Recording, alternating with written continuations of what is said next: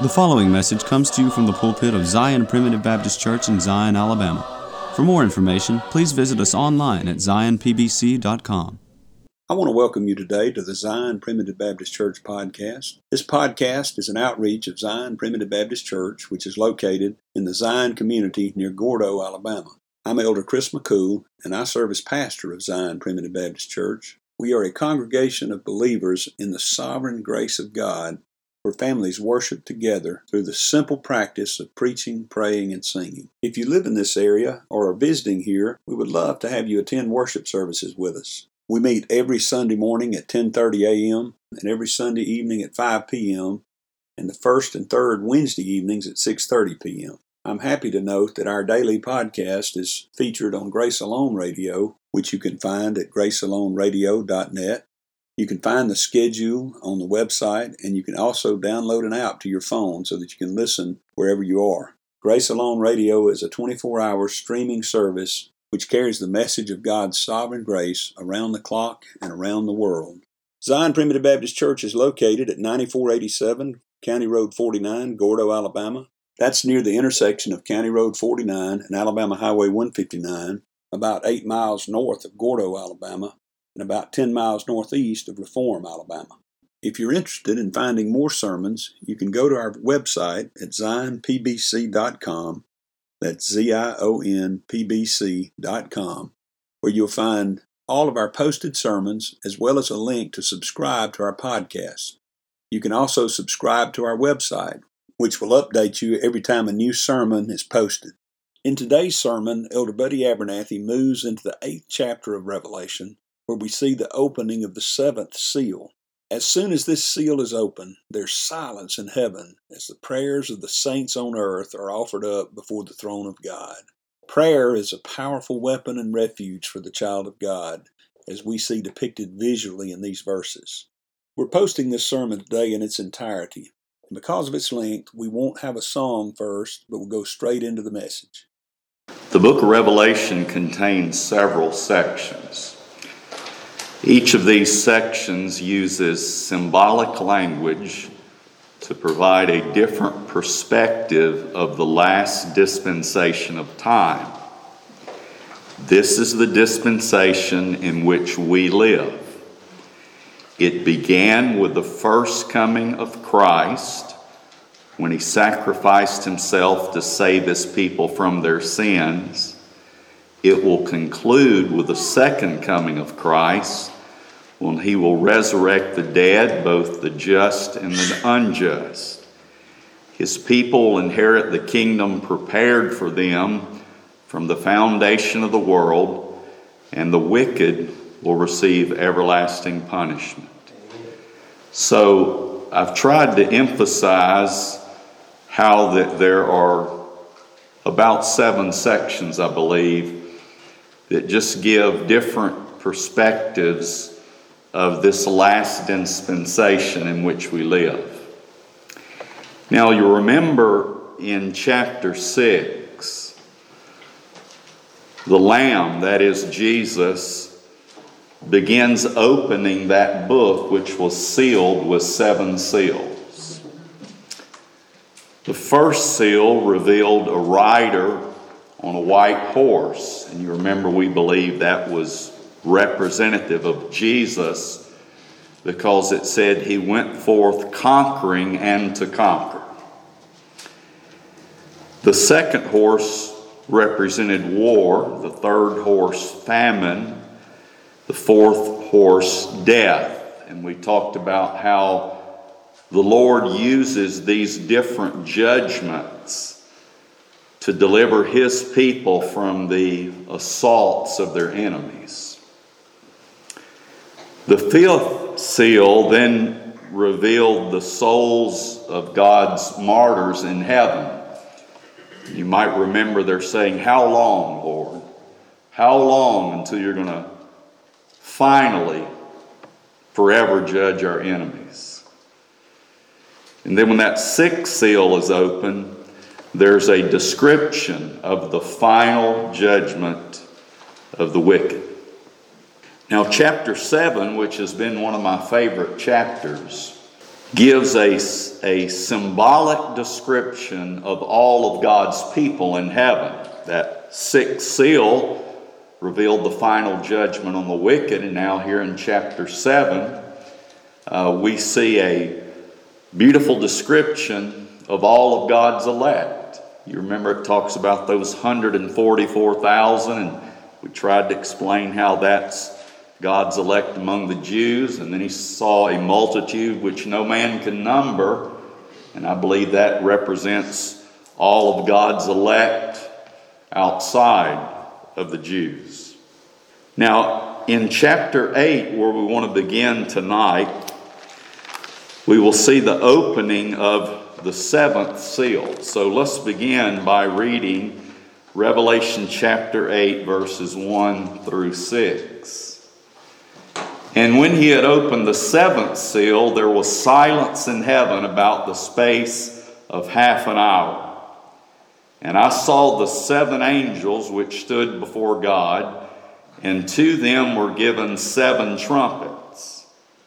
And another angel came and stood at the altar, having a golden censer, and there was given unto him much incense that he should offer it with the prayers of all saints upon the golden altar which was before the throne. And the smoke of the incense, which came with the prayers of the saints, ascended up before God out of the angel's hand. And the angel took the censer and filled it with fire of the altar and cast it into the earth, and there were voices and thunderings and lightnings and an earthquake. And the seven angels which had the seven trumpets prepared themselves to sound. Now, before we focus on the primary subject matter of those verses we've read, you notice when the seventh seal is open, we're going to see there were then uh, seven trumpets that would be sounded.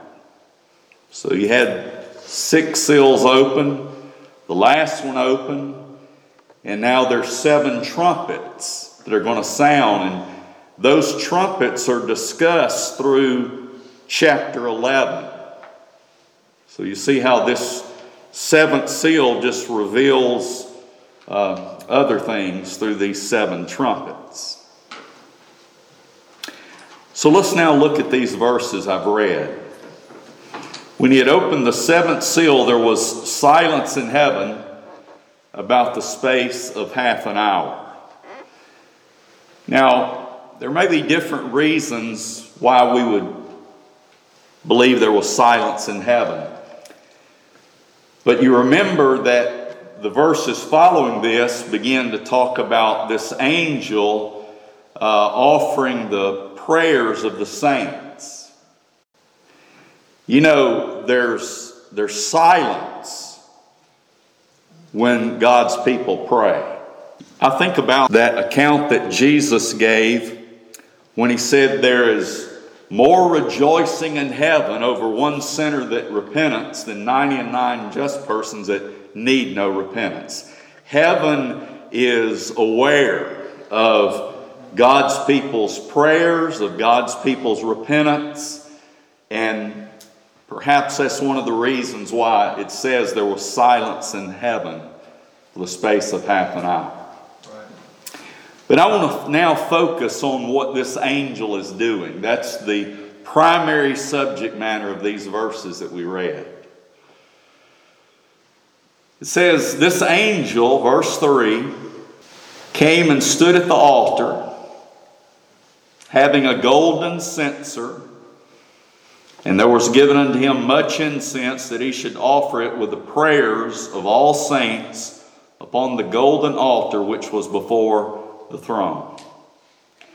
So notice the picture here. This angel is given much incense to offer it along with the prayers of all saints. Now we know that our intercessor between us and God is not an angel. You know, the Bible says there's one intercessor between God and man, the man Christ Jesus. And we'll read a verse later on, Lord willing, that says, He ever liveth to make intercession for us. But remember, this is symbolic language, and the idea under consideration here is how that our prayers are like, as he describes here, uh, it's like uh, incense being offered. You know, even our singing is described in the book of Hebrews as being the sacrifice of our lips. So there, there's so many ways that our uh, worship of God, our prayers to God, are uh, described as something that's pleasant to God. He likes this incense. He likes this incense that is described here as being offered by this angel along with the prayers of the saints. Verse 4 And the smoke of the incense which came with the prayers of the saints ascended up before God out of the angel's hand. So just get this picture in your mind. This angel, you know, and, and angels are messengers of God as far as their involvement with the affairs of this life. They stand ready to do his bidding. Well, here it's described in reverse order, as if the angel is doing his job in terms of offering our prayers to God, offering our prayers unto him as incense. And as it said here in verse 4, uh, this smoke, this incense with the prayers of the saints ascended up before God out of the angel's hand.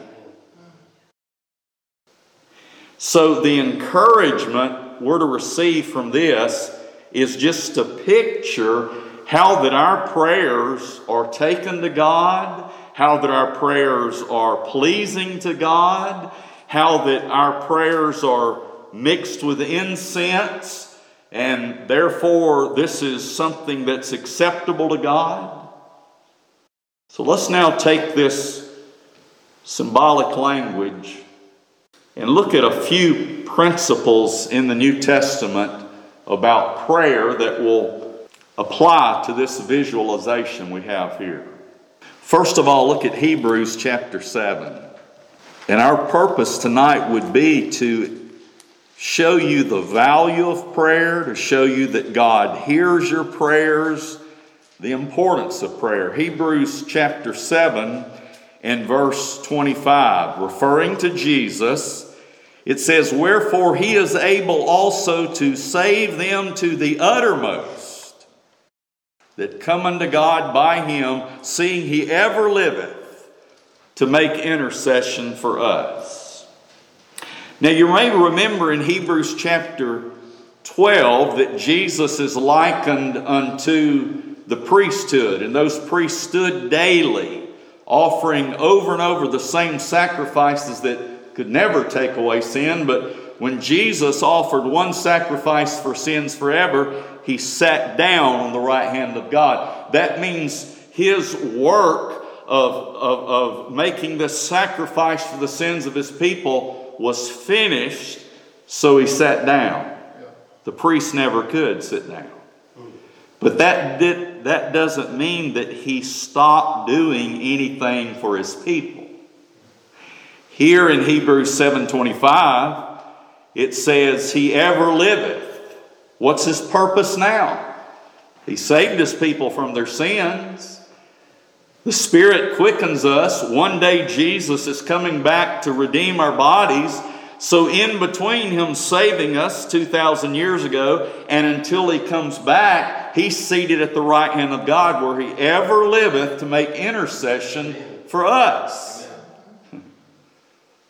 He's not said, he didn't sit down and say, okay, y'all figure it out till I come back to get you. No, he's ever living for the purpose of making intercession for us. And notice the first part of verse 25 he is able also to save them to the uttermost that come unto God by him.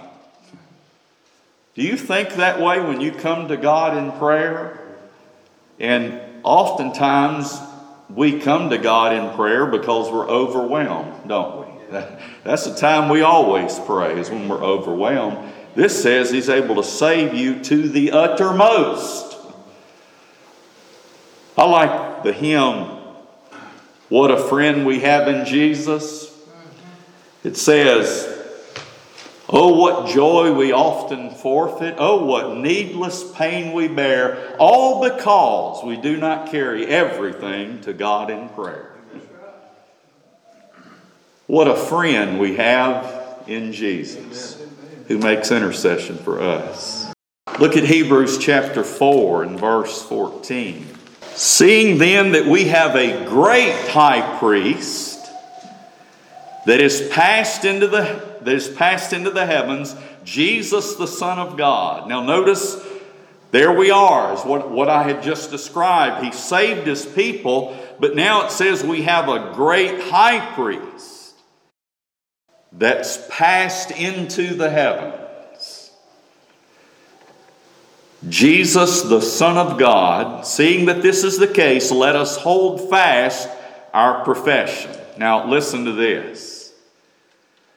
For we have not an high priest which cannot be touched with the feeling of our infirmities. Now, I don't know why the uh, Spirit inspired this to be written in that way, what we would think of as a double negative. You know, we, we don't have a high priest that can't be touched with the feeling of our infirmities. That just means we have a high priest who can be touched with the feeling of our infirmities. You can tell me about your problems, but I cannot, you cannot convey to me how that feels. You see that? I, have it helps me with the, the personal struggles I have. And, and I've mentioned to you all how I've, I've had some struggles with severe depression, and that certainly helps me when I'm talking to other people that have that. And I don't say this in a condescending way, it would, it's the case with any uh, serious personal problem that you haven't experienced. There are many things you, ha- you can't relate to it at all unless you've experienced that. The loss of a, of a child I, I, I can't relate to that. I haven't experienced that. But even though you may be able to relate to it, Jesus has the advantage because he's touched with exactly how you feel. He can be touched with the feeling of our infirmities. And it's because he was in all points tempted like as we are, yet without sin. Now, that doesn't just mean that he was tempted to sin like when Satan came to him in Matthew, I believe, chapter 4, but, but it means he was tried in every way we are. All of the, the problems that you might face, and so many things we've never faced. I've never went without food 40 days and 40 nights. But the idea here is that there's nothing you go through that when you pray to God through your intercessor, there's, there's no time that Jesus is going to say, Well, Father, they've told me what's bothering them, but I really don't understand it. He feels it. He feels what you're struggling with. Now, notice this verse 16. Let us therefore. You know, we're always referring to Sonny Pyles, aren't we? Sonny Pyles says when you read the word therefore, you need to see what it's there for. Therefore means based on what's just been told, based on the fact that he ever lived to make intercession for us, based on the fact that he can be touched with the feelings of our infirmities, this is the logical conclusion. Let us come boldly unto the throne of grace that we may obtain mercy and find grace to help in time of need. I want you to consider those three words grace, mercy, and help. Now, notice it says we can come boldly. This is not because we've, we're worthy to come. It's not because if you're a true Christian, you're going to feel like, well, I'm living well enough that I've earned an audience with God. You know, Brother Chris just concluded going through the book of Job, and Job's attitude was, Well, I, I wish the Lord would give me an opportunity to talk to him. Well, when the Lord did talk to him, he was ready to shut up. and when the Lord got through, he said, What? He said, he said, I abhor myself and I repent in sackcloth and ashes. You know, whenever you come into the presence of God through prayer, it's not that you feel uh, so much intimidated by God, you just feel an awesome reverence. You know, that, that's a peculiar thing, isn't it? That when you come before God, you, you, you don't feel worthy, you feel this reverence, but at the same time, you're not afraid that God's going to harm you. You reverence Him. He has all power, but He uses His power for your good when you come to Him in prayer. But He says, let us come boldly. Why can we come boldly? Because our access to God in prayer through Christ is at a throne of grace. Grace means, as we know, unmerited favor. In a more general way, we, grace means the divine influence of God. When a person's born again, it's a result of the divine influence of God. Grace can mean His, his divine kindness. So, again, the idea here is that we can come boldly because I'm coming to a throne where God is going to express divine kindness to me. And my access is not based on my performance. Come boldly to the throne of grace for what purpose? That we may obtain mercy and find grace to help in time of need. That's when you pray, Amen. is in time of need. Right. And look what He provides. You'll obtain mercy and find grace to help. You know, I'm sure there's a lot more to it than this. But I just like to think of that, and this would be in keeping with the definition of the words. Mercy delivers you from what you deserve, and grace delivers you to what you don't deserve. I mean, that covers it all, doesn't it? When you come to God in prayer, and I believe the order is significant, mercy's first. You know, it's, it's so common that people that don't even read the Bible, when they pray, they'll say, Lord, have mercy on me. They, they don't ask for grace, they ask for mercy. You remember that old publican when he was there and, and, and felt his worthlessness? He said, Lord, have mercy on me, a sinner. And God does. And He doesn't just put you back on ground level, He then gives you grace to help in time of need.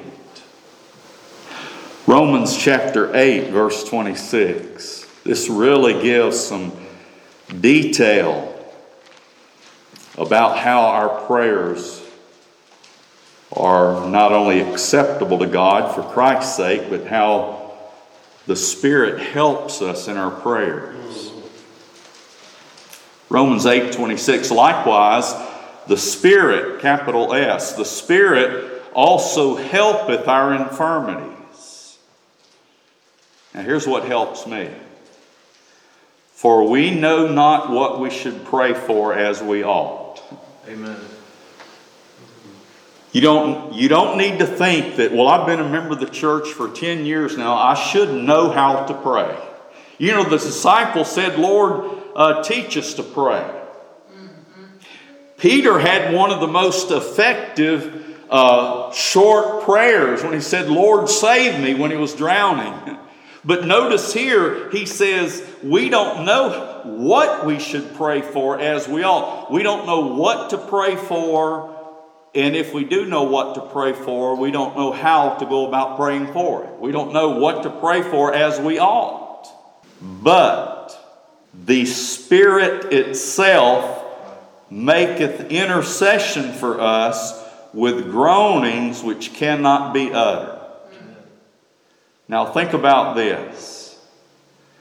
We know Jesus is our intercessor, but here it says, The Spirit maketh intercession for us. And I believe the idea is that the Spirit is helping.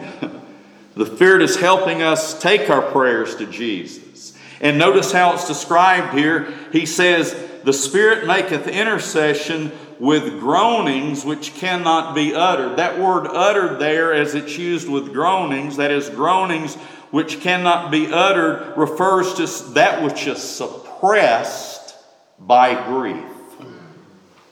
Remember, he can be touched with the feeling of your infirmities.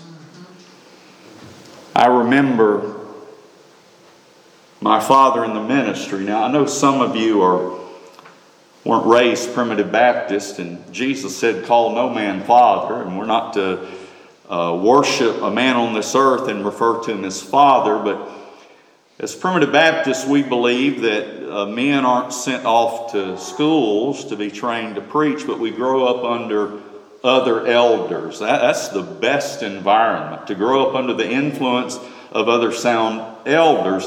And many of us will refer to a particular man as our father in the ministry, simply meaning he's the man that I primarily was influenced by and grew up under.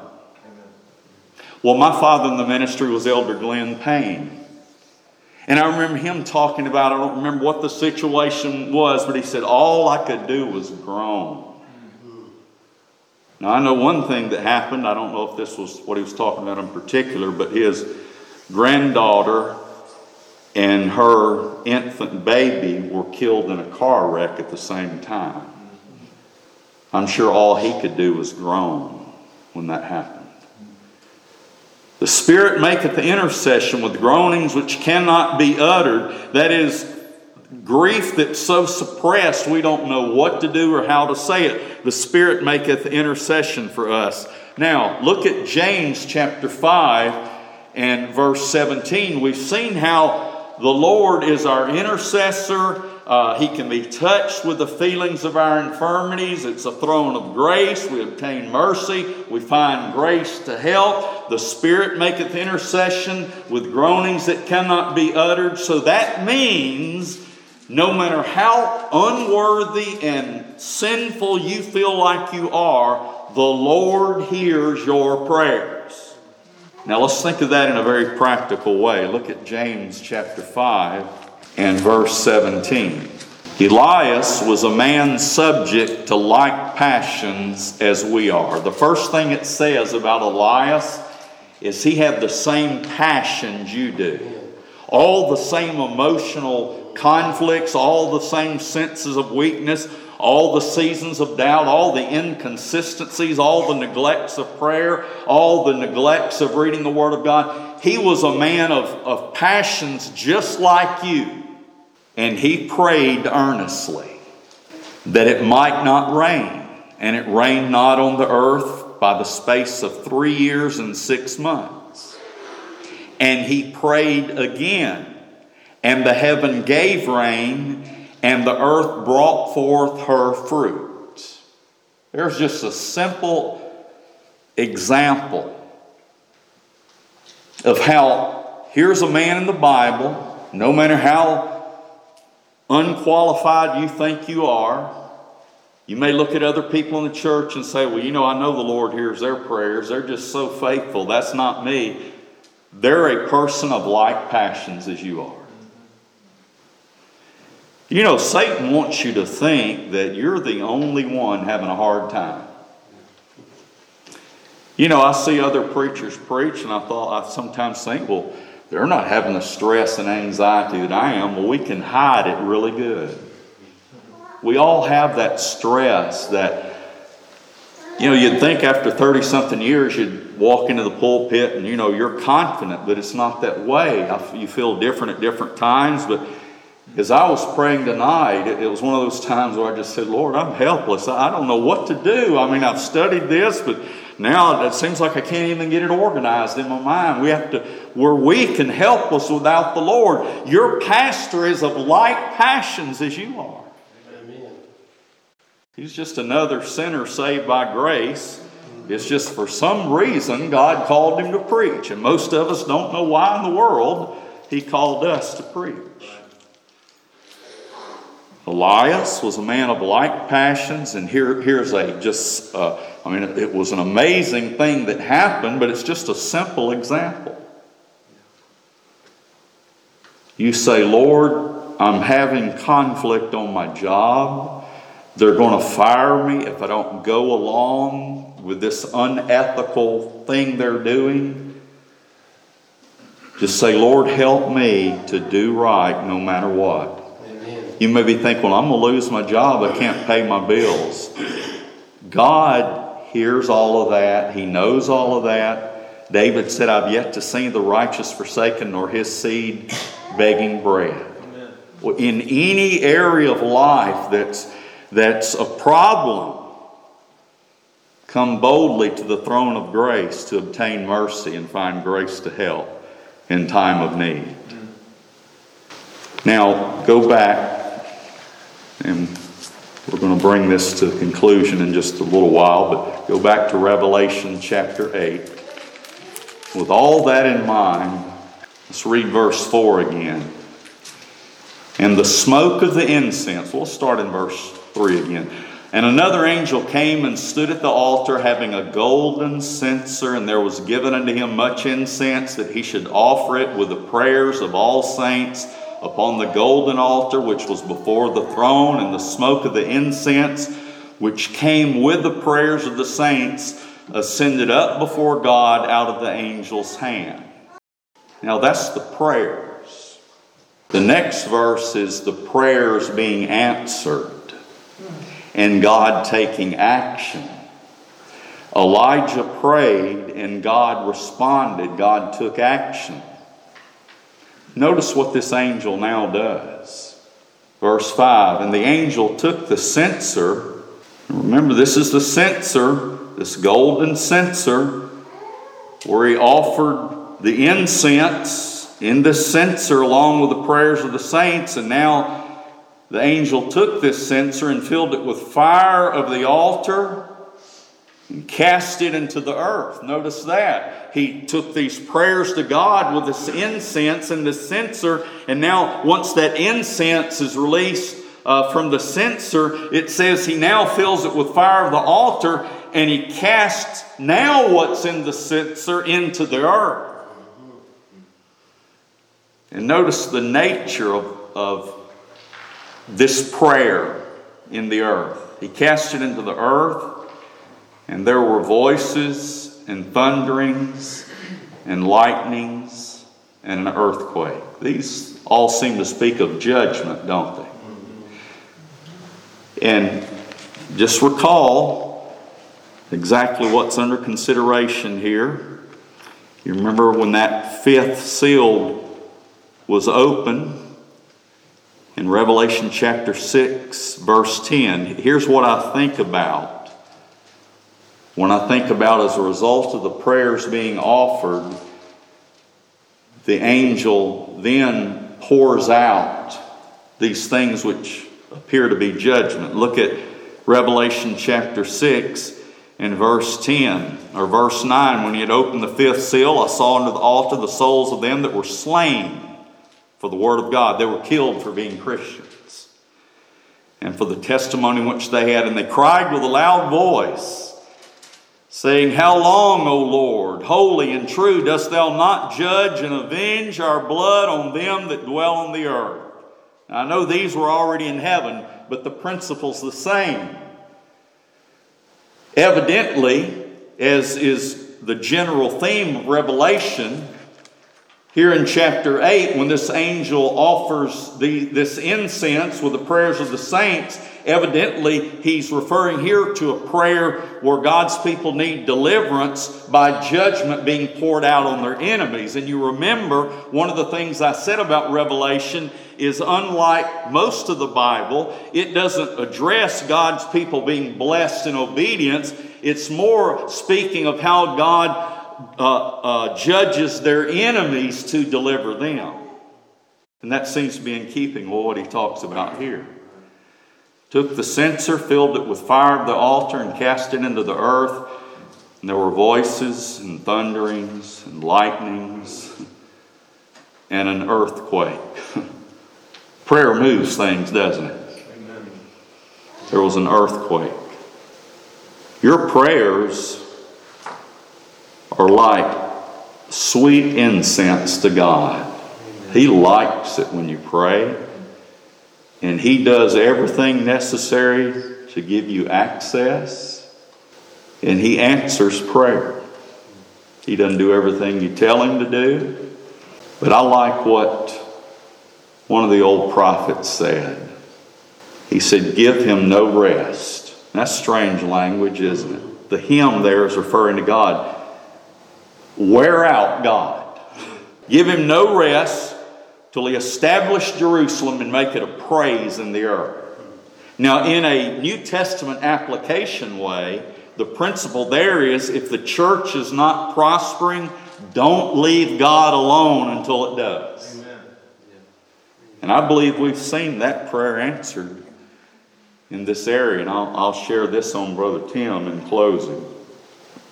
You know, I remember Bethlehem Church like it was when Brother Tim first became the pastor there weren't very many people there, and there weren't any young people. And one of the things he said he did was he made a list of some of the people in the community that he thought would be good members at Bethlehem. And he would pray over that list regularly. I thought, man, I'm, how dumb I am. I've never thought to do that. And he told me that the first people on that list were Harold and Holly Moss. And I believe they were the first ones to join, or some of the first ones. And he told me later on, he can straighten me out with the specifics, but I believe almost everyone on that list is now a member at Bethlehem. So evidently at Bethlehem, prayer worked. I'm sure Sister Lorraine did a lot of praying here, and those prayers have been answered. Thank you for joining us today on the Zion Primitive Baptist Church podcast. I hope the message has been uplifting and beneficial to you, and that the Lord will continue to bless you to grow in grace and knowledge of the truth. Join us again tomorrow for another message of God's sovereign grace. If you would like to subscribe to our website, please go to www.zionpbc.com and sign up for email updates. If you have any questions, please feel free to contact the church at zionpbc1847 at gmail.com. That's Z-I-O-N-P-B-C-1847 at gmail.com.